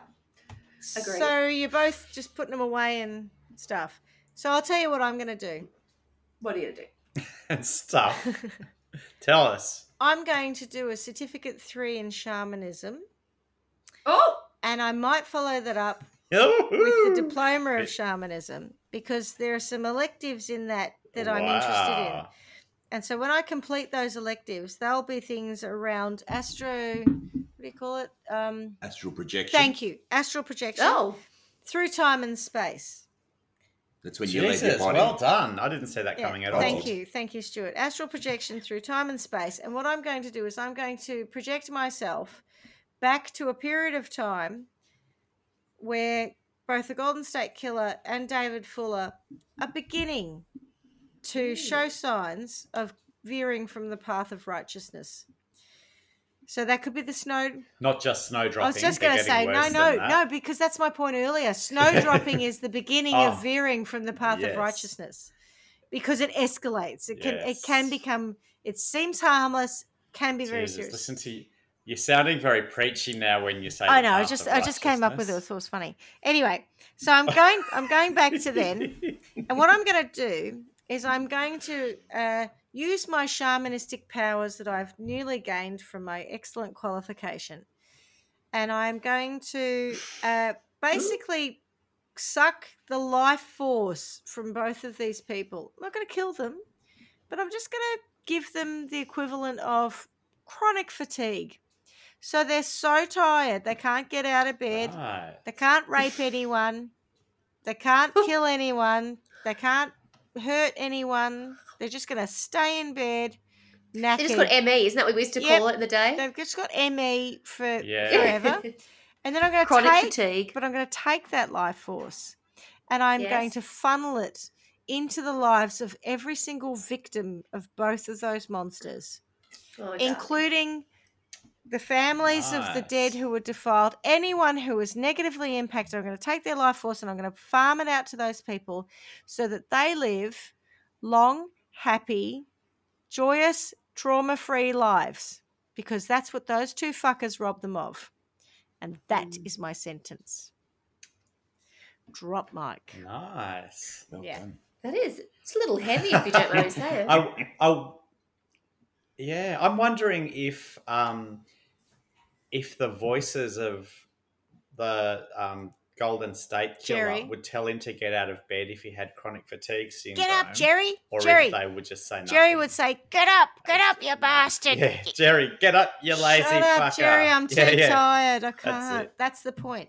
Um, yeah. Yeah. it was a bit because Yeah, I, because Jerry, if Jerry tells him to kill someone, he'll do it. But if you get, if Jerry says get out of bed, oh mate, I can't do I'm too that. That's way too hard. too tired. Um, Stop with the voices in your head excuse.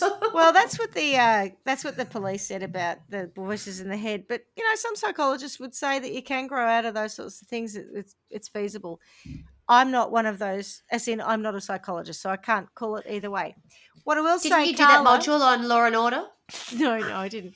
What I will say, The Law and, Order, the Law and Order Institute. That's where I studied.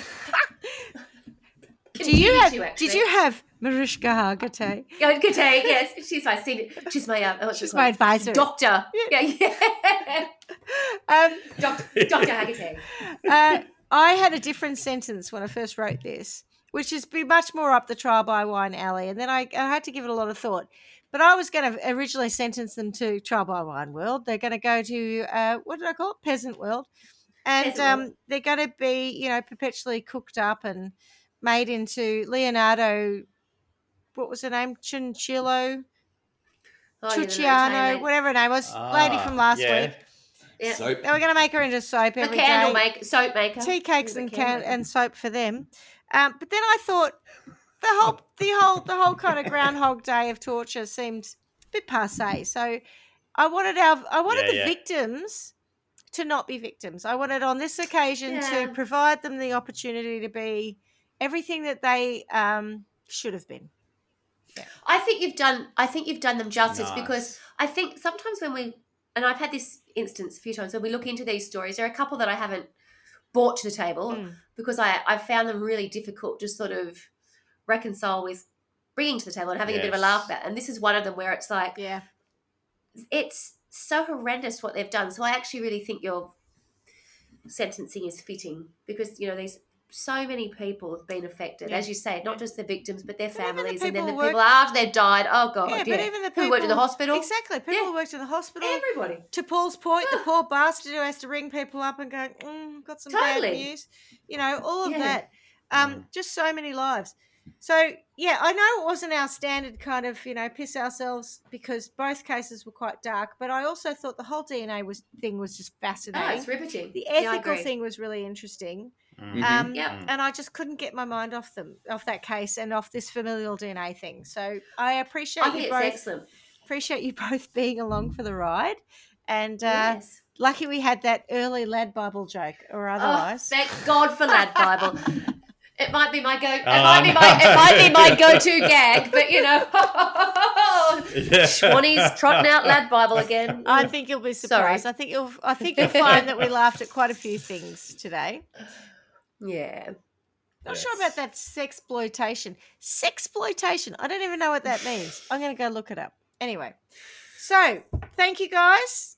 Uh, I hope you enjoyed today's show, as in my stuff and things. Great job. Well done. Good job. Well done, Yes, Smitty. It was I great. did. And Very I much. absolutely miss you already. Oh, All right. Ciao. Oh. Miss you more. Bye. Thanks for your time. Until next Bye. time. Ciao. Bye. Ta-ta. Ta-ta. Ch- Ciao. Thanks for listening to Trial by Wine. You can contact us at trialbywine at gmail.com. Please rate, review, and subscribe to Trial by Wine on Apple Podcasts or wherever you get your podcasts. If you'd like to support us, you can become a patron at www.patreon.com, Trial by Wine, or visit our website www.trialbywine.com to donate to us. Your support will help us cover many more cases and apply wacky sentences. We really appreciate you listening and hope you tell everyone about us. Our cover art is by John Christo and music is by Beauchamp from pixabay.com.